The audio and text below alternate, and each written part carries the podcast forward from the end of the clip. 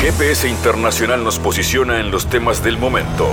Fabián Cardoso informa y analiza la realidad latinoamericana y de integración regional en una producción de Sputnik.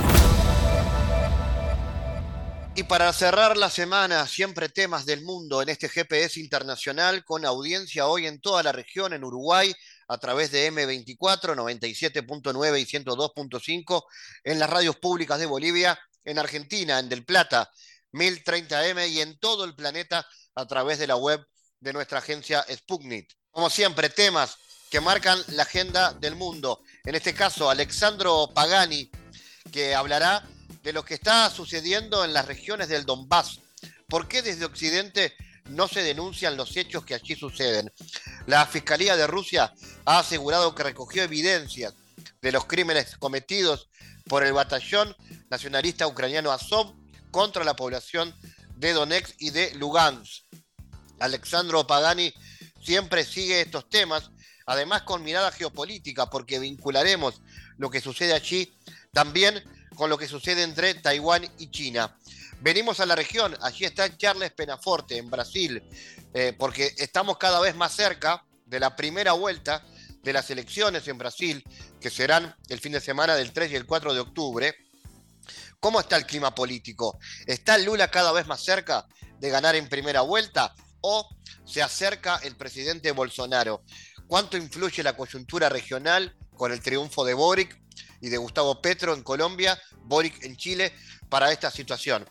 Vamos a hablar con Charles Penaforte desde Brasil para que nos aporte su mirada y conocimiento y la música y el jazz en este caso con una importante presencia de músicos uruguayos y de la región, que estarán tocando pronto en Montevideo en un encuentro internacional.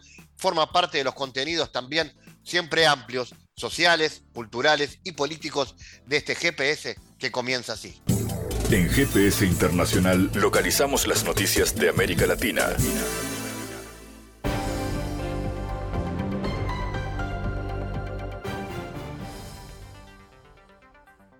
Cerramos ahora la semana con noticias. El primer paciente con viruela sísmica de Bolivia fue dado de alta tras 21 días de recuperación y aislamiento, según informó la directora general del Instituto Nacional de Laboratorios de Salud, Evelyn Esther Fortún.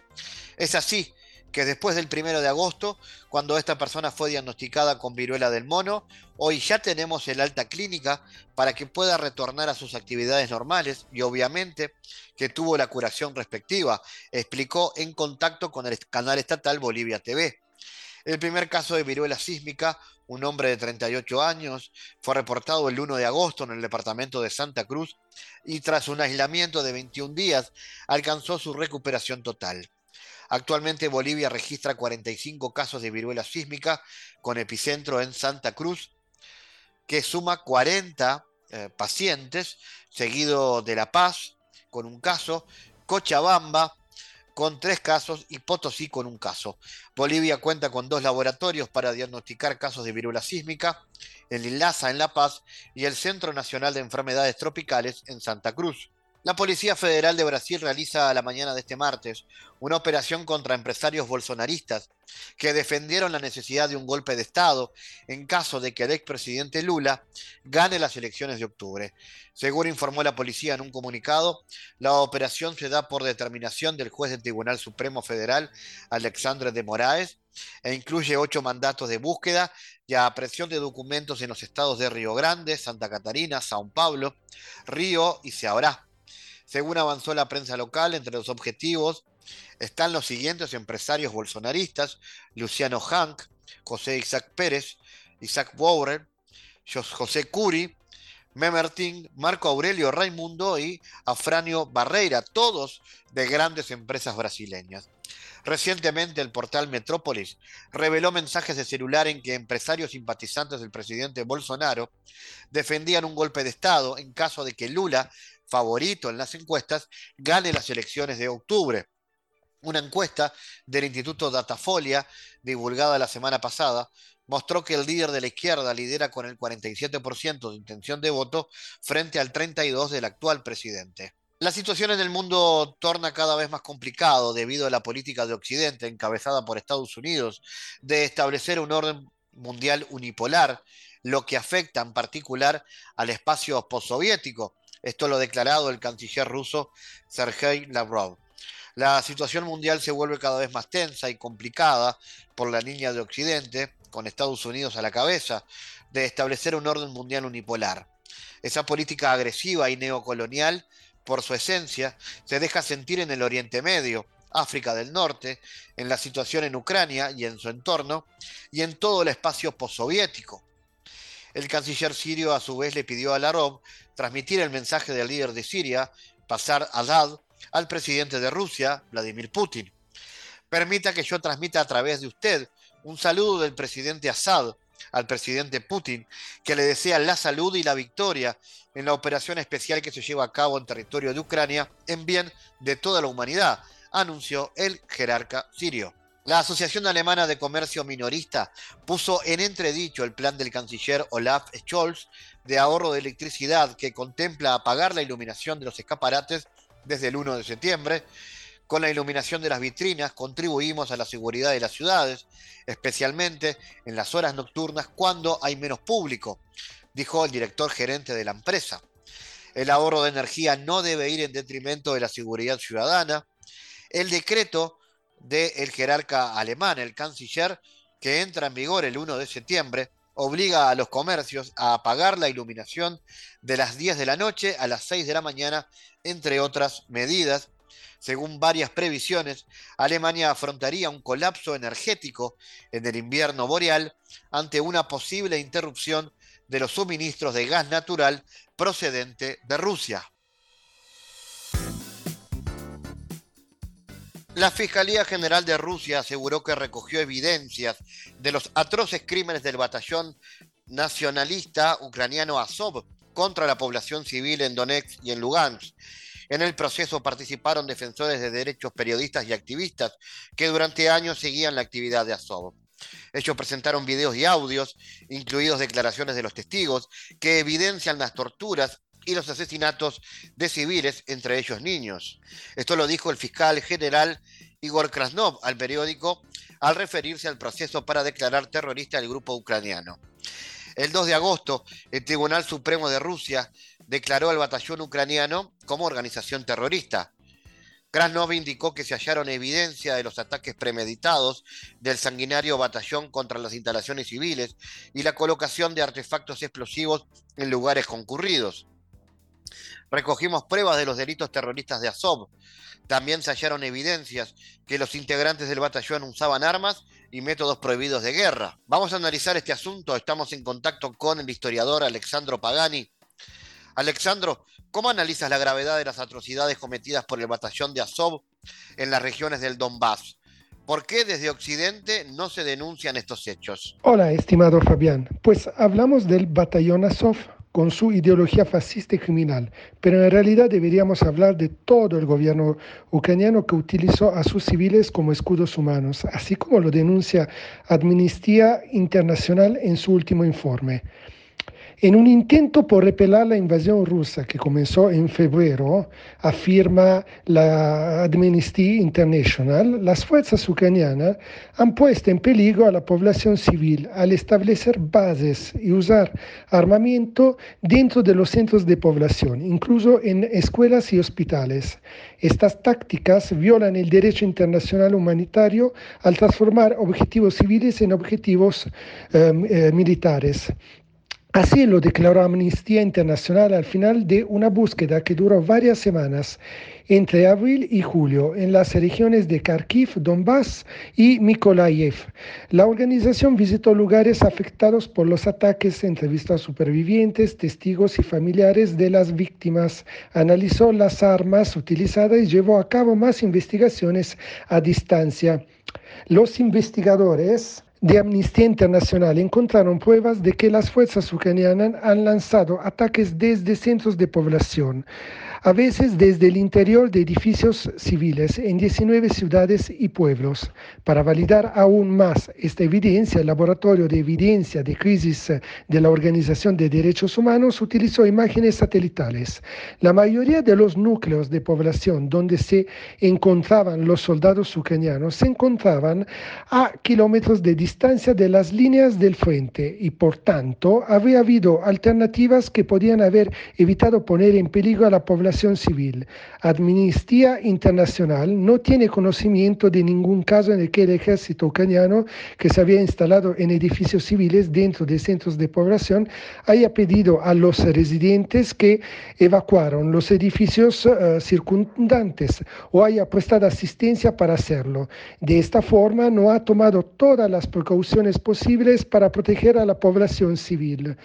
Estamos hablando de violaciones de los derechos uh, humanos, de crímenes de lesa humanidad, Fabián pero lamentablemente a nadie en Occidente y en los medios de comunicación le importa condenar estos hechos. El juego le está yendo bien a los Estados Unidos para mantener a Europa occidental ocupada con Ucrania durante mucho tiempo, hasta que tengan lágrimas para llorar, pero también después, es decir, cuando entren en vigor las sanciones que Europa, Europa se ha impuesto a sí mismo en el frío otoño e invierno que se avecina, Fabián. ¿Cómo analizas los avances de la operación? Militar rusa en Ucrania, particularmente en lo que tiene que ver con salvaguardar a los habitantes rusoparlantes del este del país. Estamos presenciando una guerra sucia de Estados Unidos y la Unión Europea sobre la central eléctrica de Zaporizhia.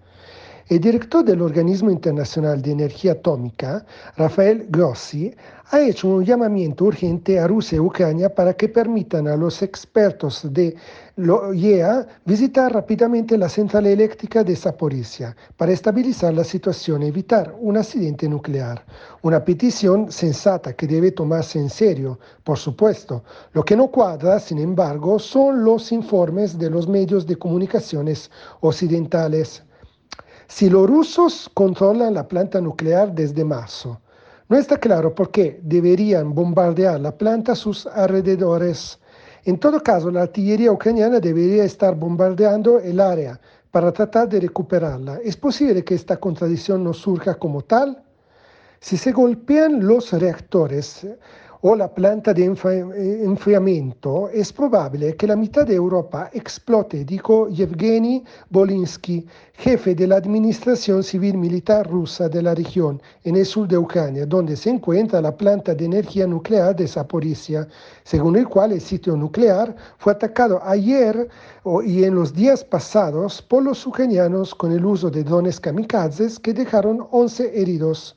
El mismo jefe de la Administración Militar Regional de Ucrania, de Zaporizhia, Alexander Sarunsky, dijo que la evacuación será casi imposible en caso de un uh, accidente en la planta de energía nuclear.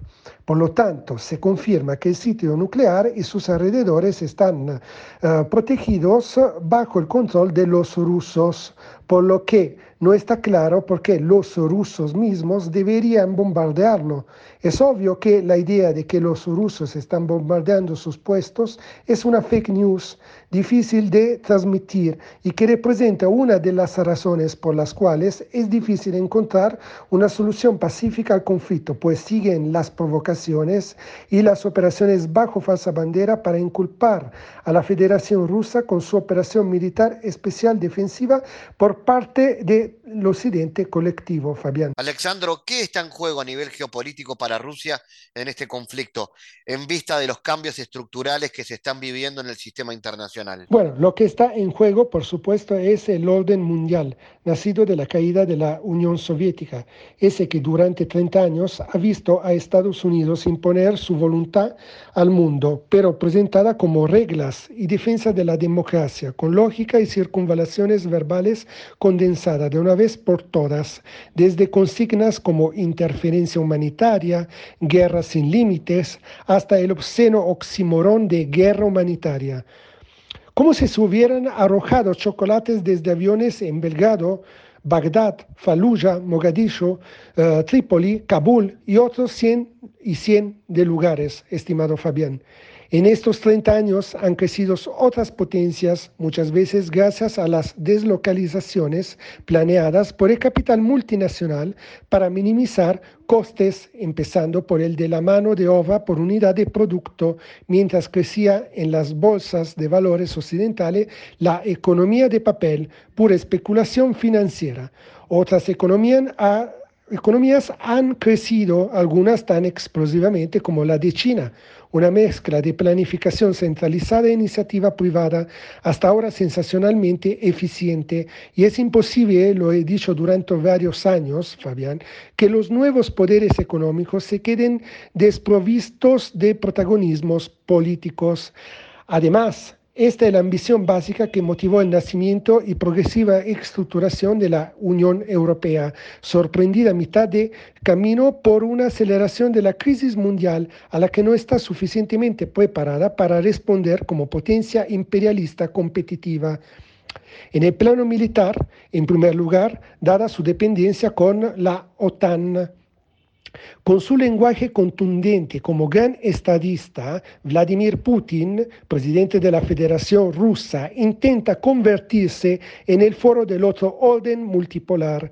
Él sabe que esta es una necesidad general en el mundo fuera de las metrópolis occidentales. Es una necesidad para China, que lleva mucho tiempo intentando construir los cimientos sobre los que eh, asentarse desde la nueva ruta de la seda hasta el Banco Asiático de Inversión en Infraestructuras, entre otras, eh, Fabián. Pero también para India, Pakistán, África, América Latina, un antiguo patio trasero a disposición de Washington. La Rusia actual no tiene la fuerza económica para diseñar este nuevo orden pero sí un arsenal nuclear que impide que aparezca en un segundo plano y una disponibilidad de materias primas sin las cuales la manufactura mundial está en problemas. Ya va allí ahora, gracias a las sanciones que están desestabilizando el aumento de la inflación, es solo uno de los síntomas más evidentes de la economía occidental y las cadenas de valor que se le atribuyen. Entonces, ¿qué? Estimado Fabián. Entonces es necesario entender cómo los pueblos podrán liberarse de esta competencia entre imperios, cada uno luchando contra su propio imperialismo y negándose a la orden de alistamiento junto a sus explotadores. Mirar el mundo tal como es es solo el primer paso, estimado Fabián. Finalmente, Alexandro, las tensiones en Taiwán con China y el conflicto en Ucrania son muestras de una postura cada vez más ofensiva de Occidente hacia las potencias emergentes? ¿Cuáles son las perspectivas? El mundo de hoy se encuentra al borde de un peligroso desequilibrio acusado, causado en gran medida por la ausencia de una estrategia en la política internacional estadounidense. Así lo afirma el anciano exsecretario de Estado norteamericano Henry Kissinger, que a sus 99 años no parece haber perdido todavía su realismo político. Estamos al borde de la guerra con Rusia y China por problemas que en parte hemos creado sin tener idea de cómo resultará todo esto o a qué debería conducir, dice Kissinger entrevistado por el Wall Street Journal. En mayo pasado, el jefe de la diplomacia en Washington ya había planteado una animada polémica argumentando que el conflicto en Ucrania pudo haber sido causado por decisiones políticas descuidadas de Estados Unidos y la OTAN de hecho, no ve otra opción que tomarse en serio las preocupaciones de seguridad declaradas por el presidente Vladimir Putin y que fue un error de la OTAN hacer saber a Ucrania que eventualmente podrá unirse a la alianza. En su opinión, Ucrania es de hecho un conjunto de territorios una vez anexados a Rusia, que los rusos ven como propios, incluso si algunos ucranianos piensan de manera diferente. La estabilidad se habría beneficiado mejor convirtiendo a Ucrania en un estado tapón entre Rusia y Occidente. He estado a favor de la plena independencia de Ucrania, dijo. Tras la invasión de las tropas de Moscú, Así las eh, define el mismo Kissinger, añade, sin embargo, creo que de un modo u otro, formalmente o no, Ucrania debería ser tratada como miembro de la OTAN. El conflicto, sin embargo, solo podrá concluirse gracias a un acuerdo que preserve las ganancias territoriales obtenidas por Rusia en 2014, cuando se apoderó de Crimea y una parte de la región del Donbass en cuanto a Taiwán, Kissinger teme que Estados Unidos y China se dirijan a una crisis y aconseja a la administración encabezada por el presidente John Biden que mantenga la estabilidad y afirma, la política seguida por ambas partes produjo y permitió el progreso de Taiwán hacia una entidad democrática autónoma y preservó la paz entre China y Estados Unidos durante 50 años. Por lo tanto, debemos estar muy atentos a las decisiones que pueden cambiar estas estructuras básicas, dijo Kissinger. Ahora me pregunto, ¿qué pasaría si intentara dividir Moscú y Pekín, como hizo el mismo a principios de la década de 1970? Ese proceso, iniciado por el propio Kissinger en un par de viajes secretos a China, se vio coronado por los acuerdos que, firmados por el presidente Richard Nixon en Beijing en julio de 1972, establecieron la sociedad entre Estados Unidos y China, arrebatando a esta última la Unión Soviética. Sin embargo, en el punto en que ha llegado la cosas, Kissinger no cree que sea posible aplicar una fórmula simple y afirma, ahora no se puede decir dividámoslos y pagámoslos una contra el otro. Lo único que se puede hacer es no acelerar tensiones y crear oportunidades, pero para ello es necesario tener un objetivo, mi estimado Fabián. Analizamos los temas en GPS Internacional.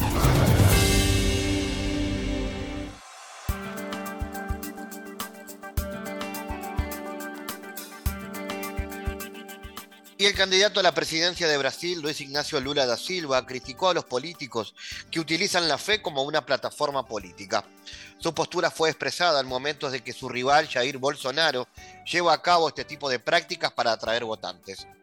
En plena época de campañas electorales, el candidato del PT aseguró que la demagogia tiene muchas formas y una de ellas es el aprovechamiento oportunista de utilizar la fe de las personas para conseguir adeptos. Defiendo el Estado laico. El Estado no debe tener religión y las iglesias no tienen que tener partido político, dijo Lula durante un mitin en la ciudad de San Pablo. Aunque no mencionó nombres, acusó que hay personas que utilizan a la iglesia como un escenario político o una empresa para ganar dinero. Cuando quiero conversar con Dios, no preciso de padres o pastores. Puedo encerrarme en una habitación y conversar con Dios cuantas horas quiera, sin necesitar favores, comentó Lula, que según diversas encuestas lleva a la delantera en las preferencias de voto de los brasileños. Vamos a analizar este asunto. Estamos en contacto con el analista Charles Penaforte. Charles, ¿cómo analizas el clima político en Brasil a poco de las elecciones presidenciales? Bien, creo que el clima político en Brasil ahora es, un clima, en, mi concepción, de un clima de tranquilidad, pero los problemas principales son, son las declaraciones de, Jair Bolsonaro acerca de, de, la lisura del proceso electoral en Brasil eh, a cargo del Tribunal Electoral brasileño. Entonces, pero creo que también existe una, una gran preocupación tanto de, de, del sistema de justicia electoral como también de, la propia, de lo propio empresariado y de la sociedad civil en mantener la, la situación tranquila eh, para impedir cualquier tipo de, de ola de violencia. Es claro que también, como como ha dicho, esas declaraciones no, no, no son buenas, eh, pues crea una, una situación de, de, una cierta incertidumbre en función de, de, de los grupos de apoyadores de, de Jair Bolsonaro. Eh, son un, un, grupo que difícilmente ultrapasa los 30% de, de, de, de dos eleitores de Brasil, pero é um grupo que hace muito sonido e que estão principalmente trabalhando em ambiente virtual, com as famosas fake news. Então, eu creio que, minha concepção, a situação é, é, até o momento é, é tranquila. Eh, Bolsonaro não, não se sente confortável eh, eh, con sus pensamientos eh, eh, golpistas. Creo que ellos tendrán que eh, aceptar eh, el resultado de, de, las elecciones que empiezan en octubre y caso tengan una segunda ronda en, en noviembre. Ah, pero que de manera real, pelo menos lo, lo, lo que siento en Brasil, hay, hay un clima de ahora de tranquilidad, principalmente pela atuação de los grupos eh, de la justicia electoral de Brasil, como dijo, y, y también la propia sociedad que no, no, no, no hay ningún interés en profundizar la situación. ¿Lula está cada vez más cerca de ganar en primera vuelta? ¿Qué dicen las encuestas? Bien, creo que Lula tiene sí una, una, posibilidad de, de vencer en la, primera vuelta, pero no, no podemos eh, dejar de pensar también que, que Bolsonaro tiene en sus manos a la, la máquina estatal.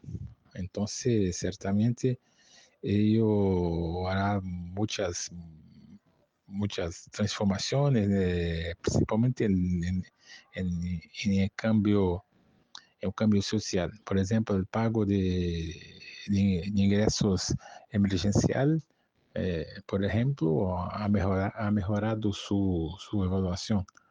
Pero creo que, sin duda alguna, eh, Lula terá, uma, uma, terá uma, um grande enfrentamento, pero o resultado final no, no, acredito que não se cambiará.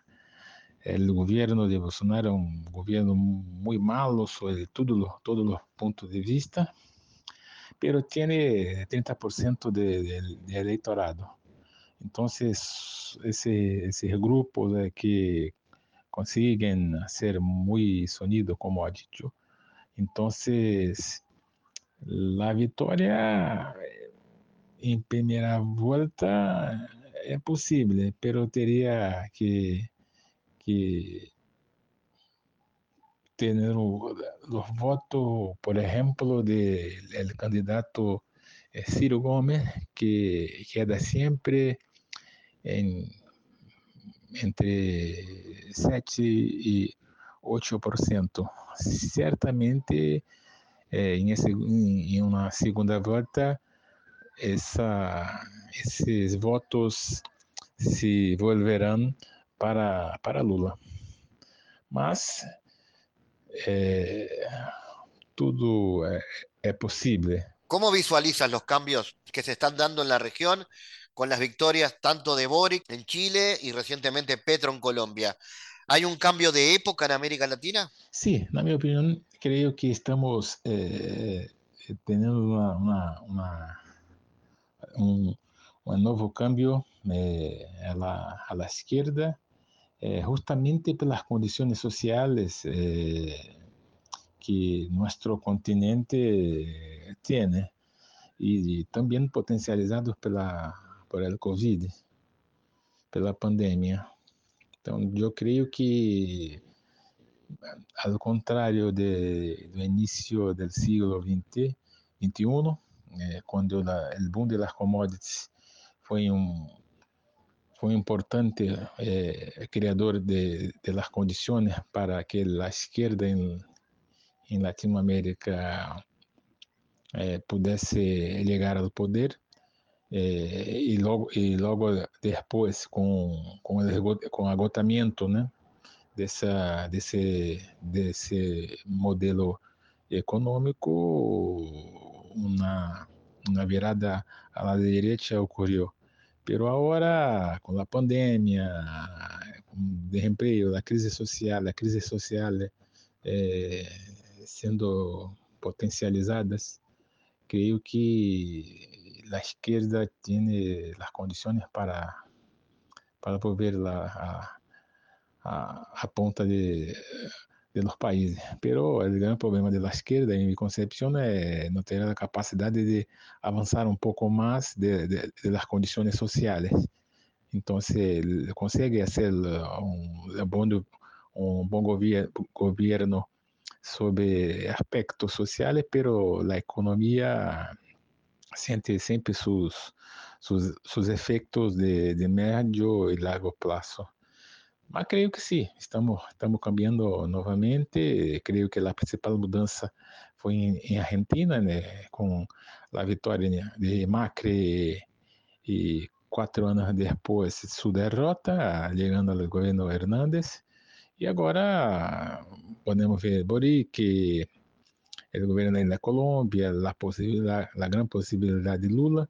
Então, podemos ver uma, uma nova ola eh, de, de, esquerda em, em América Latina y principalmente en América del Sur. ¿Y cómo esta coyuntura regional, crees, Charles, puede influenciar a Brasil? ¿Qué se puede esperar de la política exterior brasileña si vuelve Lula al poder? Acredito que, que el escenario con gobiernos eh, de centro izquierda es mucho más favorable al Brasil con, sobre un gobierno Lula que con gobiernos de derecha. Eh, entonces, lo, lo que podemos pensar eh, no médio e largo prazo é que a, exista uma, uma interação de, de interesses eh, para a profundização do, do processo de integração. Eh, caso Lula tenha sucesso em las eleições, sem dúvida alguma, a política exterior do Brasil sofrerá uma, uma um cambio muito importante eh, quando se hace a comparação com o governo de Bolsonaro, em que, em que praticamente eh, Brasil se quedou aislado eh, em, em, cenário internacional. Então, eu creio que podemos esperar uma, uma proatividade muito maior eh, de, de, de Brasil, eh, sua preocupação também com, com o processo de integração regional eh, e a criação de condições que possibilitem não só o Brasil, como também, por exemplo, o Mercosul, ter uma, uma, uma, uma posição melhor em, em contexto em contexto econômico mundial. Então, eh, o Brasil, por seu próprio tamanho, tem capacidade de fazer algo é, melhor para, para a integração. E, e assim, o Brasil resgatar sua, sua, sua posição anterior, né, de, uma, de, uma, de, uma, de um certo prestígio que hoje, hoje não, não, não entendemos mais tanto. En GPS Internacional navegamos por la sociedad y la cultura.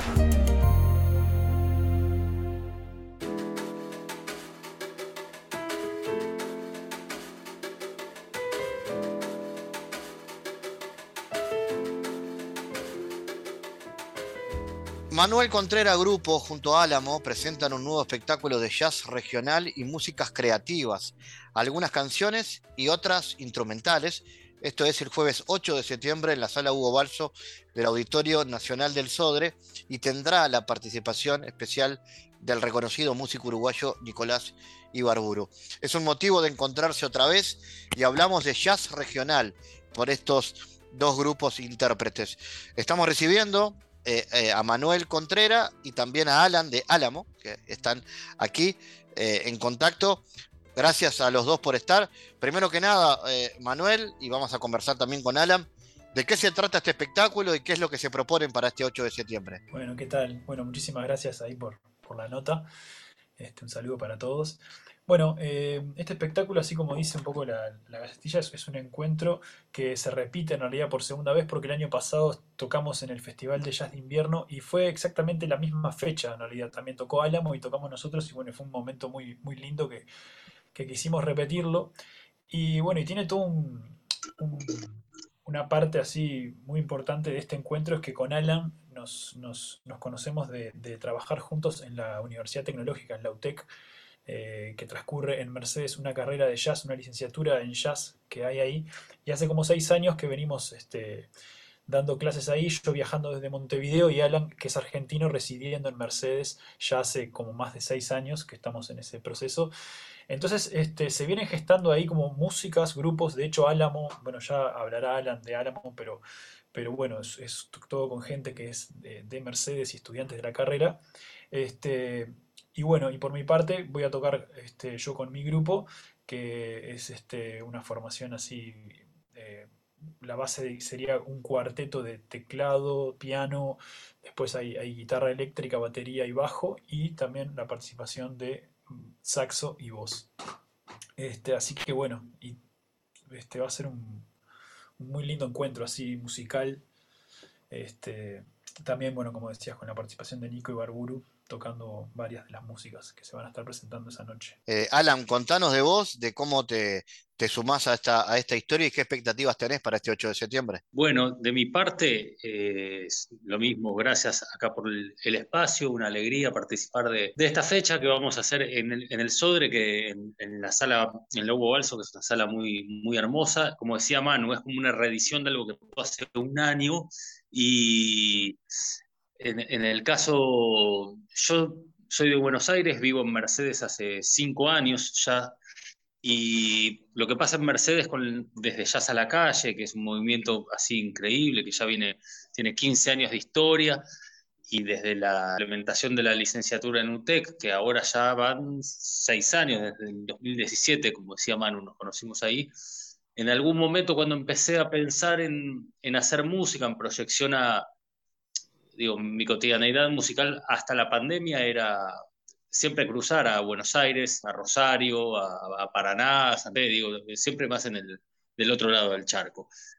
Eh, en el medio de la pandemia empecé a darme cuenta que, bueno, tenía que hacer un poco más de música en el Uruguay y qué mejor que hacerlo con gente de la carrera, porque hay una, hay una cantidad de y músicas jóvenes increíbles que están con un nivel de, de de avidez, de talento, genial. Entonces, en vez de salir con un Alan Plasta grupo, decidí armar algo colaborativo. En plena pandemia, la idea era empezar a convocar a estos jóvenes músicos para que se armaran como una especie de encuentros informales y se volviera a hacer música, que es eh, lo que hace que ese lugar sea tan especial, que cotidianamente hay encuentros en relación a la música. Así nació Álamo, em, que integran eh, Lara Haller y Micaela Heredia eh, y Gabriel Manzanares en saxofones y Martina Costa en piano, yo en guitarra y composición. Y bueno, tocar con Manu, tocar con, el Nico Ibarburu, que es alguien que, todos queremos mucho, me parece que va a ser una, fiesta, un encuentro ¿no? entre dos, lugares como Mercedes y como Montevideo, que, creo que es un puente eh, que, cada vez más hay que, hay que reforzar para que pasen cosas lindas. Y bueno, así que eso, me parece que va a ser un, festejo también, un, un, mojón nuevo en este, en este camino. Eso, eh, Manuel Alan, eh, la composición, el trabajo en la música de, que ustedes hacen en el jazz es una cuestión muy colectiva y que también tiene muchas veces bastante de improvisación, por más que hay una base ¿no? de trabajo previo. Eh, es así, digamos, es, es como un goce ese momento de improvisación. Exactamente, sí, o sea, en el caso de, eh, mi música, y creo que particularmente la de Alan también sucede mucho, de que hay muchas situaciones musicales donde están arregladas, donde todos sabemos lo que tenemos que tocar y suena como una composición, digamos, ya previamente ensayada, pero siempre, como tiene la influencia del jazz muy notoriamente esta música, hay momentos de improvisación donde, donde cada eh, solista este, en ese momento este, tiene, tiene sus momentos, ¿viste? Y está como bastante repartido en, en el show, o sea, va a haber muchos solos de guitarra, solos de piano, solos de saxo, este, y muchos, muchas situaciones donde van a haber melodías también como este, bastante arregladas. Este, entonces van a, se van a poder disfrutar situaciones tanto como, como preensayadas como la espontaneidad del momento, ¿no? que eso es lo que tiene ese vértigo lindo que tiene el jazz este, y que es colectivo también, justamente, como vos decís. Eh, voy con Alan ahí para que eh, me cuentes sobre Mercedes y esa movida de jazz a la calle y esa movida de la UTEC.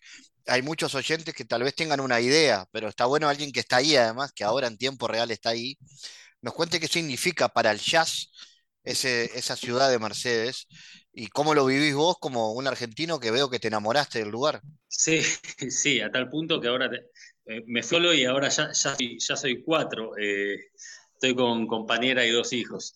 Eh, mirá, la verdad es que lo de Mercedes es increíble. no es fácil, ¿no? Porque desde afuera también hay una versión, una visión idílica a veces. Me parece que la movida de Jazz a la calle y de UTEC es, increíble. Es histórico también, digo, ahí. Para darte una idea, estudiar gente de, de Paysandú, de Fraín, de Rocha, de Maldonado, y así puedo seguir. Eh, pero viene mucha gente ¿Cómo, cómo?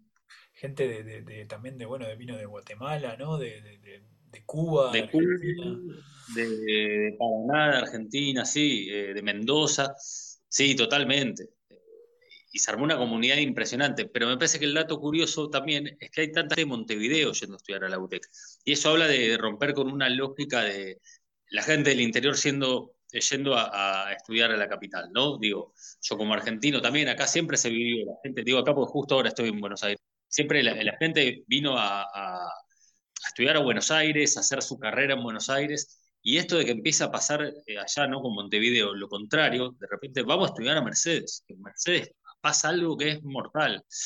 Y creo que está muy ligado a esto que decía Manu, de la improvisación como algo colectivo, ¿no? En el jazz, que a veces para algunos tiene esa el nombre le puede remitir a algo más, no sé, extranjerizante, es no elitista, en verdad es todo lo contrario. El jazz es una, es una música para mí particularmente inclusiva, demandante, ya porque hay que estudiar, hay que conocer un lenguaje, hay que estar muy a tiro con el instrumento de uno, pero se basa en escuchar a los otros y es un lenguaje de comunicación. Entonces yo pienso que lo que pasa ahí es que se aprende a un tipo de música en el cual todo el tiempo se improvisa en el hacer otro. Y eso reflejado en un concierto, como el, de más, eh, el puede entrar en ese viaje es, eh, es muy disfrutado. Yo lo viví eh, como oyente, como estudiante, como docente, como músico, y es algo hermoso, es, es, algo inexplicable también. Ahora sí, entonces, Manuel, contanos, 8 de septiembre, repasemos los datos. Sale Hugo Balso, Victoria Nacional del Sodre, ambos grupos. Eh, ¿Cómo se puede hacer para ir, para tener las entradas y demás? Sí, bueno, las entradas están en ventas en, Ticantel. Este, y bueno, creo que también con la diaria hay unos 2 por 1 este, las entradas hasta el 31 de agosto son bonificadas, o sea que salen 450 pesos y para, el, para hacer dos shows en una noche y todo es como una entrada bastante generosa. Y bueno, en la sala tan linda esa, ¿no? Donde se escucha siempre muy bien y se ve muy bien, este, van a ver linda iluminación, va a haber muy buen sonido. Este, y bueno, las citas ahí, el, 8 de septiembre, entradas en venta por Ticantel, la pueden comprar así desde su celular. Este, traten de, anticiparse un poco porque tampoco son tantos lugares. Este, creo que la sala tiene 150, 200 lugares, así que bueno, esperamos que, puedan estar todos ahí y todas para acompañarnos en esa noche. Manuel, Alan, gracias a los dos por, eh, por haber estado en GPS. Muchas, gracias. por la invitación. Nos vemos el 8 de septiembre. Abrazo, gracias. Nos vemos ahí. El mundo en GPS Internacional.